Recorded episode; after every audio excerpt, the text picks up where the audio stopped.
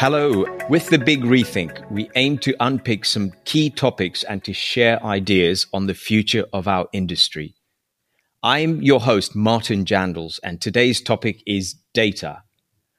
What are the first words that spring to mind when thinking about the topic of data? Is it big data, quantum computing, AI, or perhaps machine learning and statistics? Whatever it may be, we live in an age of data, with data capture and analysis being essential for competitive advantage and company growth. To explore this topic, I'm joined by our special guest, Charlie Healy, Product Manager, Payments at Roomex, and Rupert de Saeger, Strategic Business Development Manager, and my colleague at AirPlus. Welcome to you both. So, Charlie, if I can firstly ask you to introduce yourself. Sure. Um, so I'm I'm currently the um, product manager for payments within Roomex, and for those that don't know Roomex, we are a travel management company that really kind of hones in on mobile workforce. So while a lot of um, accommodation platforms would deal with you know executive travel, your your whole gambit, we're really more focused on people that travel for a living. So everything from hard hats to um, you know site engineers to specialists that have to go to you know a, pharmaceutical uh, refit. Uh, it's across the board, but it's it's very much about um, uh, the workforce mobile uh, traveler. Um, I myself, my background is you know payments true and true. Uh, last twenty years dealing with e-commerce all the way through to fraud, VCCs, tokenization, and uh, everything digital on that kind of uh, field. And now uh, I head up the uh, payment strategy within Roomex. Great. So data very much uh, intertwined into your sort of career history there. So looking forward to your inputs. Rupert, um, quick intro from yourself. Sure. Thanks, Martin. So my, my career has been involved in, in both travel and payment. So starting out of university at American Express, working on the on the business travel side of, of the business, and then for the last eight and a half years, I've I've been uh, at AirPlus working on on payments and, and helping companies build better payment programs Fantastic. Thanks, uh, Rupert, and uh, equally looking to your uh, input into the conversation. Um, so, Charlie, just coming back to you, and uh, again, from a payments perspective, how can data be effectively used in the travel management sector? What's what's your experience on that? What, what's the problem that people are trying to solve that they think data is going to unlock? And um, in the majority of cases, it's reconciliation. That's that's where the pain point sits, and that's where people want more data um, so that they can, you know, basically leverage decision making.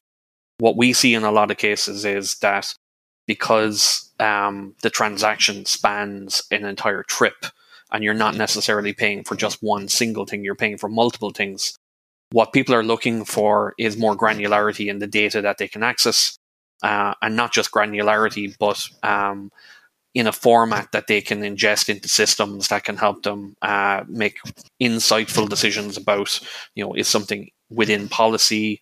Is it uh, outside the scope of what they're prepared to uh, accept for a client or an internal stakeholder, etc. So, what what we've been seeing, um, particularly post COVID, is that uh, people want to offer more flexibility um, around payments. But in order to do that, they need more control. But actually, what control means is that you can increase flexibility. Because if you have the controls in place, then people can be trusted to do more. So, data really coming in as something that you can use to differentiate yourself as well as enhancing your, your offering, your product offering. Absolutely. I mean, for us, the ability to offer more refined controls around payment, um, offer more data to help you reconcile more efficiently, um, is key to what we want to do to enable um, workforce travel. Great. Um, so, trying to bring you in, uh, Rupert, um, would you have other uh, opinions to add to what uh, Charlie's just brought in? I'm glad you're trying to bring me in there, Martin. So I think I'm on the same page as Charlie there in a, a lot of ways. For me, with, with, data, a key thing for it within travel is reconciliation. So I agree with you on that. for reconciliation from a payment provider perspective, the most important thing for reconciliation is making sure that you receive the data in the first place um, from from from the travel travel provider. That that for me is the the first step. And you know, a lot of companies, you know, depending on the, the payment systems that they have in place, have a lot of challenges around that ability to to receive that that data in the first place. Uh, and for me, that's something that I know AirPlus, with, with those in the know the industry, we are renowned at, at being one of the best at. Um, because we we have our own technology behind the scenes, um, our own data face with with travel intermediaries such as such as Roomex. We really own and control our ability to make sure that we collect that data on behalf of our customers, and if we don't don't collect it, we have the relationships with with travel intermediaries to make sure that we look to see why it's not being received. Um, because we we aim that you know, generally speaking, ninety nine percent of the time, as long as the data is sent, we want to make sure that we can provide that that transactional um, that enhanced data behind a transaction to help a company effectively reconcile it. Think it's really interesting what you said that on the point of control that actually through more control you can deliver more flexibility, which isn't the natural way to to think about data. And I really liked that point and that view viewpoint, and I I totally buy buy into that. Um, and I don't think that's often a way that, that people people look at it, but it certainly is the more the more control that you can offer. So on around um, payments through through the use of data, the easier and simpler you can make um, processes for the end user. And of course, travelers, people, employees are all looking for more flexibility because the gold standard really is the consumer consumer lifestyle. You know what they see in the consumer world they want in the corporate world. Like th- this is where it's interesting. So we're we're in the process of developing new products. That's that's literally my remit uh, within the organization to start um, you know evolving our payment offering. And one of the things that we're currently doing is conducting user interviews um, to get feedback on the current products the other stuff that's in the market that's you know holding interest for people. And one of the key areas that we see is adding more data points to each transaction. So for instance we want to introduce an idea of um, a card per trip why do we want to complicate life by issuing more cards? Well, if you issue a card per trip, you can have data associated with just that trip. So it means you can change the cost center, you can change the project code, you can change the allowed merchants um, uh, for that specific card. So what you're actually doing by introducing more data, you're introducing more control, you're increasing the uh, ability to reconcile this back to specific projects, departments, customers, uh, and you're giving more options for people to basically open up um, the use cases. So, you know, we love the idea that, you know, if we can issue singular card for a singular reason, then someone's car breaks down. They're on the road. Um, this is part of their job. Well, now we can issue a card for them to pay a garage to get that car part replaced. And you can do it in a completely controlled manner um, because you can limit um, that card down to you know just garages. So that's that's kind of where we're going with when we talk about uh, additional control. The control comes from extra data um, and attaching it to uh, more granular instances of transactions.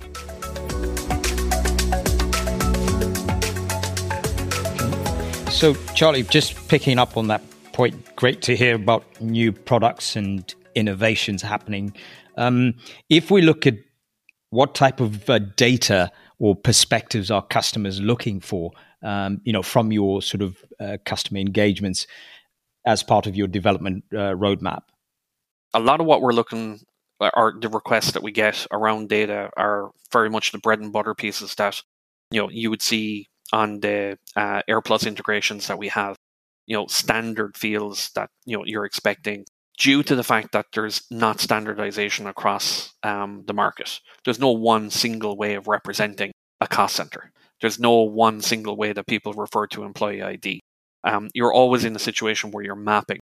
So we're finding that instead of coming to a single point, companies are diverging. So you're having things like invoice to, and you're having you know reporting manager, you're having these extra data points that people are looking to augment with in order to get them to where they want to go. And often that's the case because they have multiple integrations. So when they go out to AirPlus, we have a lovely integration document and we have great mapping and it covers, you know, 99% of everything you need. It would be great if we were integrating with one partner like yourselves all the time where you have this, you know, really good, robust uh, list of data points and how they map with the flexibility of having custom ones as well, of course. But I think um, the more links in the chain that you have, um, the the harder it gets, and the more data points you wind up with. And I think that sometimes more data is not the answer because the more data you have, uh, the more variations you you can have off of it. So it, it it in some ways is counterintuitive because you think, hey, if I put all this extra data on this, I can then do more with it. And you absolutely can. But it also means that you can do more with your data. Uh, and when you can do more with your data, you can come up with different answers to the same question. And that's when people start losing faith uh, in their data resilience. Yeah, uh, there's just an overwhelming amount of data out there, and you can be pretty much data overload, and uh, you know end up with uh, um, decisionitis, not being able to make a decision, basically, because there's just so much uh, data that's been thrown at you. So it's about being able to uh, take a decision, an informed decision, having sifted out the noise from that uh, data set. Yeah, it's interesting because the standardization piece on, on data that you, that you talk about is, is absolutely true. There's the, when you're if you're a global travel manager, you're you're making trade offs between having local solutions that best fit um, certain um, group sets or, or, or regions or, or, countries, but then the more differences you have in your global travel travel program using say different um, suppliers, that creates data that's formed in a different way, which, like you said, makes it then hard to then make sense of that data when you're trying to reflect on it, report on it, create insights on it on a global basis. Um, and, and like you said, with the certain standardizations that we have at AirPlus, other payments companies will have. Yes, in some ways that can get get around that because you've got that one standardization of say the, the payment company, but there still is nuances between every every single different travel supplier um, in in the market, which which does bring its complexities, as you say. Yeah, and it's in the same way that other things have happened across industry to create standards. My background, I when I left college, it was coding web pages is what I started off with, and of course, you know the the biggest um, things were the standardization in languages. You know, I think when we talk about data, you have to inevitably talk about the lack of standardization uh, within travel industry. I suppose is we're dealing across uh, geography, we're uh, across different payment architectures, cultures. Um, you know, localization within travel industry in and of itself is, I mean, you, you, you could do a podcast series uh, just on localization if you wanted to. Um, but I think the more that a single uh, solution provider can link into the various uh, parts of the flow when it comes to these that's where you really get your leverage and that's why more and more we see bigger players in the market reaching out and you know buying in new parts to their business to offer a more robust end-to-end solution because then you can guarantee a uniformity of data and that's where you can really see um, people being able to leverage their data in a more efficient manner.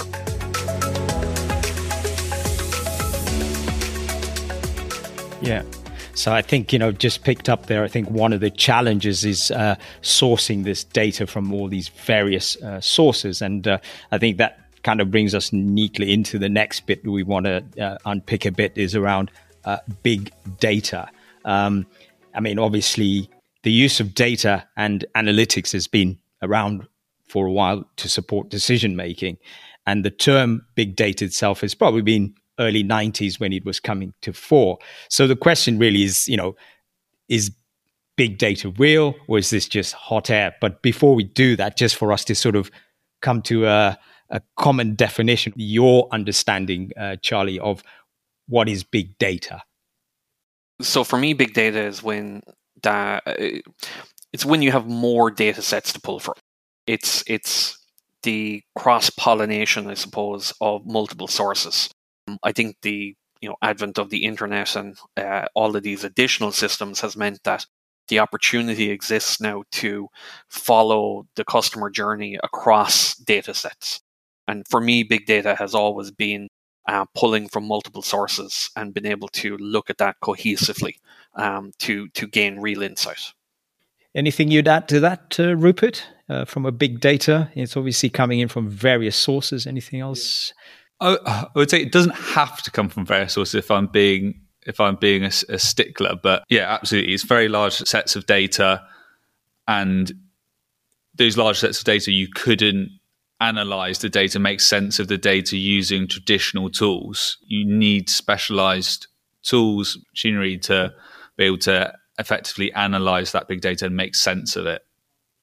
Okay.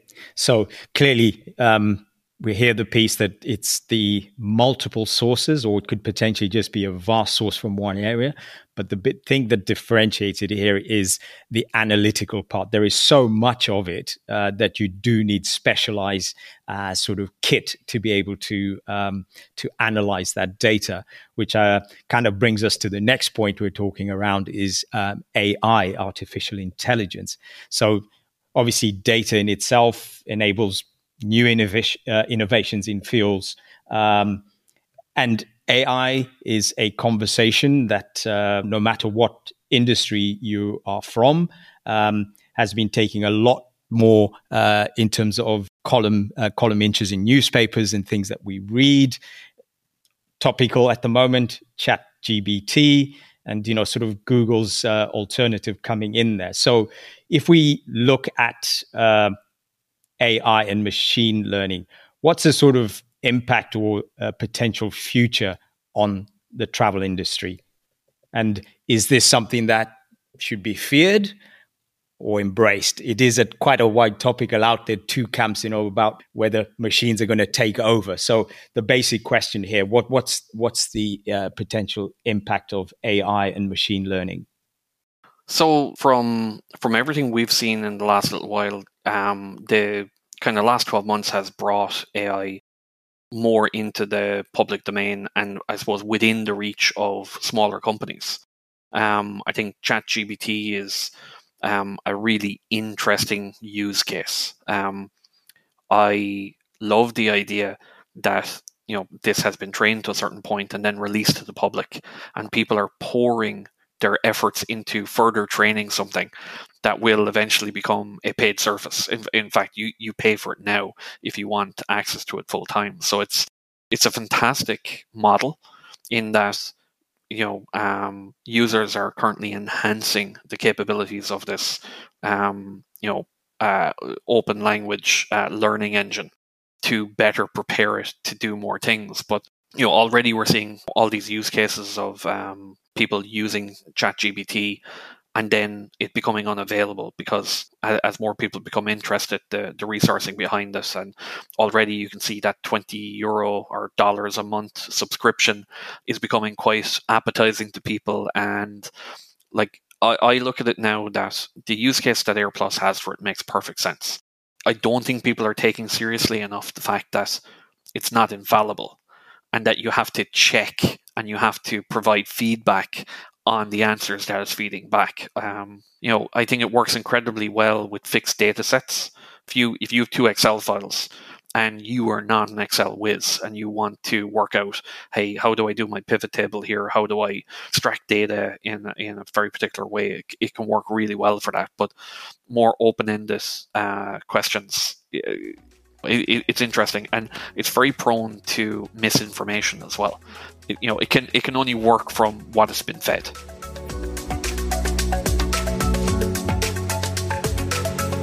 Yeah, and I think you're absolutely right. It's uh, probably even just look at, you know, you go to sort of googling uh, something um, on the internet. Um, you're not necessarily going to believe the first hit you get on there because you've not fact checked it. It's just a, a, data set. So it's true. I guess user be warned. It's got its applications, but it's got its fallibilities as well.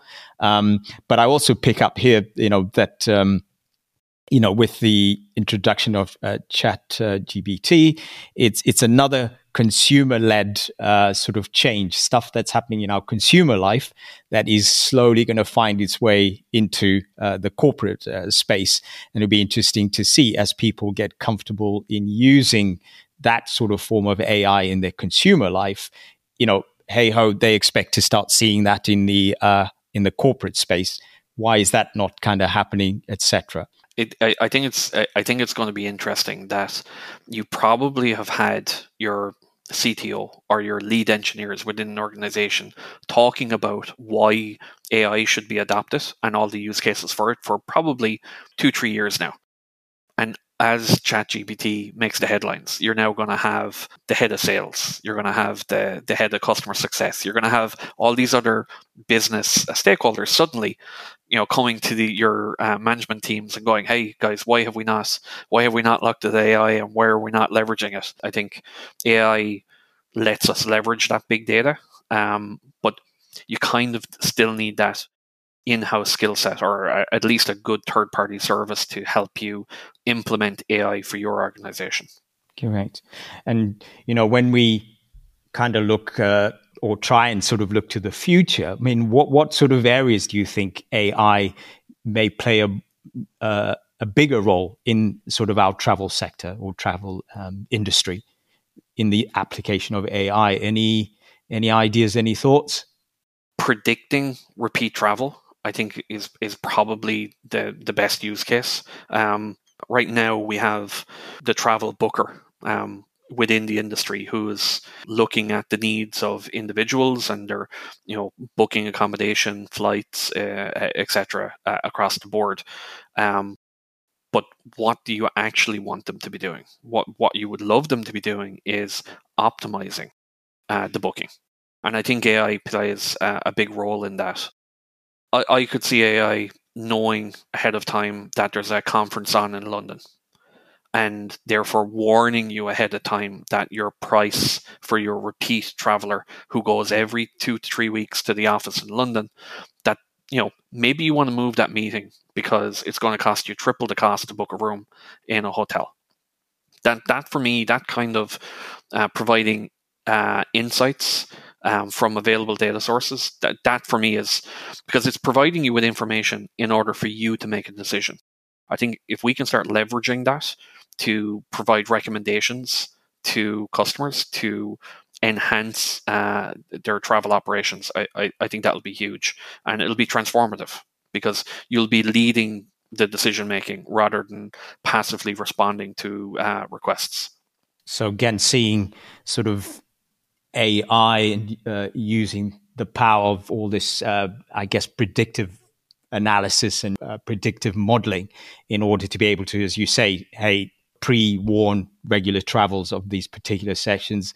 I think you also touched, you mentioned about uh, disruption management. You know, when I guess our industry travel is pretty much on demand 24 7 this pre-booking during your travel and afterwards and kind of being able to uh, predict potential um, flight delays, you know, it requires many data uh, sets again. So kind of AI being a, uh, playing a position there. But also, I think, what what are your thoughts in terms of kind of more usage of chatbots? I know a number of uh, sites will use that, but I think there is probably another role there again about uh, using AI um, in all those stages of travel. Any thoughts on that? When the data is available, the chatbot is just a vehicle, really um, it's it's allowing it access into the pertinent data layers to to give the feedback, uh, allowing someone cancel a room booking through a chatbot. That you know, it's that that's a good user experience. Um, they can get instant feedback. The the chatbot can be set up that it notifies customer service um, even letting someone know that they're outside a cancellation period and that there's maybe a, a, cost associated with that cancellation, being able to request what your itinerary is for the week, etc., through through those kind of uh, bots is fantastic. I think the challenge for the industry is knowing when is it appropriate to hand that off to a human. Um, that and and that's a learning curve for every individual product, every individual company. I, I mean, Charlie, I must admit, I'm probably not the the best target audience for a chatbot, which may seem strange, but I'm I'm constantly one of my first messages will be to the chatbot. Can I speak to an agent? because because normally I think I've exhausted all of the normal channels on their website to a company's website to do something, and I'm thinking, well, usually the, the chatbots aren't advanced enough at this stage to to to deliver any more than than what you can do if you if you're unable to probably navigate a website. And that's down to the level of training, though, right? So I, have I've gone through the gambit of these. If I want to ring my uh, broadband provider, I don't want to use their chatbot. That's not somewhere that they have invested uh, heavily. Um, but at the same time, I am interested in what Google is going to bring out with their chatbot. I think their one is called Bard. I've seen some of the early kind of uh, talk around it. I haven't seen a, a, a, true example of it yet, but I, I think this is something that is crackable. And you know the I the trust um, from a lot of the companies that are leading the way on this is that they want it so you won't know you're talking to a chatbot which which is scary in, in kind of some ways that you know I should be able to tell, you know, hopefully. Um, but if we can get it to that point, then the experience for the customer, um, if they can't tell, then they'll walk away from that interaction happy as long as they got the output that they need. Yeah. Then it comes on to morality of it, you know, going uh, being in a conversation with someone unknowingly knowing it's that it's actually a an AI, you know, it's a, it's a, it's a computer. Is it, is it going to be standard that you walk onto call just like it says today? Your call may be recorded for, for customer service training purposes. That it's going to be exactly the same in, in talking to to a, a chatbot. I think so. I, I think they'll want to keep it as you know normal as possible. So a lot of the stuff will will remain the same. Whether I look, I, I can totally see at some point someone coming up with legislation that you will have to be informed that you're talking to a bot. So the legal, ethical challenges that come in as usual with introduction of new technologies. Yeah, because you know eh, there is a, as you said, there's almost like a moral uh, imperative to this. That in the same way that you have to be told that a conversation has been recorded, um, will you have to be told that you're not talking to an actual person. I, I, I, could see legislation pointing that way. Instead of waiting in a queue for an hour to speak to someone who can fix it in five minutes, um, you can deal with the chatbot and get rid of you know the majority of the calls and then you get through to the actual person who's going to help you much much quicker. I, i'd be perfectly fine with that as the outcome.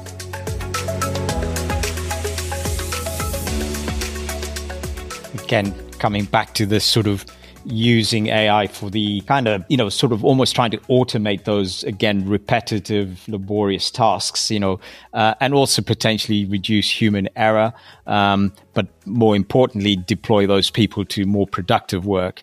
Um, and as you say, at the same time, hopefully you're improving the customer experience, um, you know, by being able to provide a channel that customers can get uh, problems solved. And it's it, it's an interesting one as well because like my my background um, before I came to Roomex was in gift cards, and the majority phone call that our customer service dealt with on gift cards was what's my balance and we had an app that let you check your balance. We had a phone number that you could check your balance. We had a website you could go to get your balance, and we still feel the thousands of calls a day on what's my balance. Going back into our industry, Charlie, um, when it comes to the application of AI, something that we're looking at AirPlus is building a, a new reporting suite that does, in part, think about insights, looking at how we can use the data pools that we have to, to better help our customers. And it'd be good to get you know your thoughts on on the direction that we're going. So,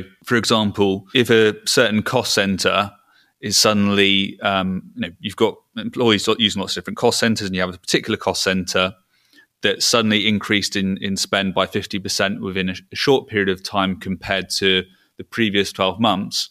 The travel manager could get an alert, or you've got certain transactions over a certain threshold, again, you can get an alert. And just looking to to try and use the, the data, the vast data pool we have, to bring more enhanced in, insights without having to, to trawl through it and try and trying to be predictive in in sharing information that travel managers, procurement, finance are going to uh, are going to want to be made aware of. And Rupert, will you build that in such a way that each company can set up what they want to look out for, or are you um, kind of coming up with the trends and then offering it by exception. So, you know, we have ingested X amount of data from you. This is what normal looks like. These are outside of normal behaviors. Here's an alert. It's going to be both from what I understand. I mean, I'm not I'm not on the front line developing it my, myself, and I know that I'm constrained on what I can and can't can't, can't say. Um, Hold on, I thought this was the Reveal All podcast where we were going to get the inside scoop on all the new developments. That's what I was promised when I said I was coming on here. Oh, you, you didn't read the small print then, Charlie. disclaimer, disclaimer, disclaimer. Yeah, sure. But yeah, there will be an element of benchmarking as well. So it's not just looking at your own pool of data within your company. We are looking at how we can allow companies to benchmark against similar sized companies within their industry. So are you are you talking about like building lookalike models so that the data is anonymized, but what you're using is your pooled industry experience to say this is normal, and we're judging normal based off of someone who matches your data set within a, a tolerance, and therefore we think this is pertinent information for you to take an actionable insight from. Exactly. That's one way which we're we're looking at looking at developing it. Yeah. I think yeah, directionally kind of in that direction. I think because otherwise, yes, how, how do you uh, compare what good looks like? In the past, you know, there's reporting tools that have large sets of data, but quite often, depending on the user, they may not use the large sets of data because one, they don't have the time, they don't have the time to use it, or two, they they're not sure really in, in in which ways they can use it. So I think in some ways that that's where you need companies to innovate and, and show businesses how how these data sets can be used. And you know, I, I think you hit the nail on the head there because you know too often we see people adding extra data to something because the report they need uh, needs that piece of data on it, and they will run their report and they'll filter down the entire report down to that one column of data that they've now added, and that's how they consume that report. When if you can actually give them an insight, there could be another output from that report that would be really pertinent to them, but they're not aware of how to crunch that data. Um, we've done a lot of stuff um, around the payments piece because we obviously integrate with a number of different partners. Um, we're you know issuing hundred thousand plus uh, virtual cards a year, multi millions in the, the volume on it. And often a lot of the crunching that w- even we're still doing now is looking at that data over a year period, looking at when cards are getting activated, when are cards getting charged, when can we close the card and pull money back off of them. And often when we start crunching, that's when we actually get the insight but you have to have people in your organization that are able to do that. It's why data analysts are, you know, the hot commodity, I suppose, in the job market at the minute, um, because yeah, you don't know what you don't know. You might have all the data in the world, but un- unless you're asking the right question, you're not going to get the right output. So, Charlie, something that I've seen recently from a, a, travel management company and their application of AI, I think is quite interesting. It'd be good to get your thoughts on it. So, what they've done is flip the head on the, the standard travel policy with the standard, say, in this city, it's it's a fixed cap rate of 150 pounds a night. In this city, it's it's two, 200 pounds or whatever whatever it may be, which you know can be quite difficult to, to work with. Whereas in, in flights, it's, it's, quite often dynamic and say, you know, what's the best available rate. But in hotels, it's not always the same. And, and with this particular company, what they're doing is using AI to look at the data and say, okay, what is the, on this particular de- uh, range of dates that you're looking at, what is the reasonable price to pay for, for a hotel three or four stars that's close to the location that you want want to be at. So not anywhere in the city, close to the location that you want to be at. And then and then saying, okay, if it's two hundred dollars for this particular night, and then the traveler picks a, a stay that's one hundred and fifty, then working on a, a saving scheme where the employee is partly incentivized to to choose the the cheaper option. And I just think that's a really interesting way to look, look at it. So, I mean, okay, there's a couple of layers to that because so, in a lot of our instances, um, taking workforce travel here as the example, the travel policy that they're setting is sometimes the maximum that they're prepared to pay. So, in some instances, when someone is going uh, on a job, there there might be a you know margin that the company is making on this person's site visit, uh, and what they would actually be looking at: can they uh, get accommodation that is going to keep margin on that project. Um, so it, it, it can be quite nuanced in what they're prepared to pay, and in some cases, what they're doing is they'll start off at three star, and that's their baseline, and they may drop it down to two star and look for a B and B or an apartment or something outside of that. So for us, a lot of the time, what we need to ensure is that we have the widest variety of accommodation in the area possible so that we can facilitate. Um, I think what you're talking about there is, you know, someone has to go um, and stay in that city because the meeting has been booked. And what you want to make sure is that they're not taking advantage of um, that to book over the odds. So the control that you're actually putting in there is you're you're saying this is reasonable to the point where if they're in some kind of scheme where they're getting um, uh, some cost saving back on it, you would hope that that in and of itself would provide the same output, which is, hey, be reasonable in your bookings, and you can share some of that back. I suppose what what that's doing is it's setting what that benchmark is in order to give the feedback on it. I think it, I think it's very clever. The only thing I would maybe caution uh, against is that um, someone saving a couple of quid on on a room, but staying in a hotel that's cheaper and has noise outside or a construction site next door, or the bed isn't comfortable. Is is that employee then been well served the next day, coming in and being productive? Um, you know, we see it a lot in workforce travel where the most important thing is that we we facilitate the needs of um, the traveler, um, even sometimes more than the booker. I think, like with everything, it's very nuanced in who the customers are and, and what they what you need to cater for their needs. Um, the AI in that instance, I think, works for a good cohort of customers.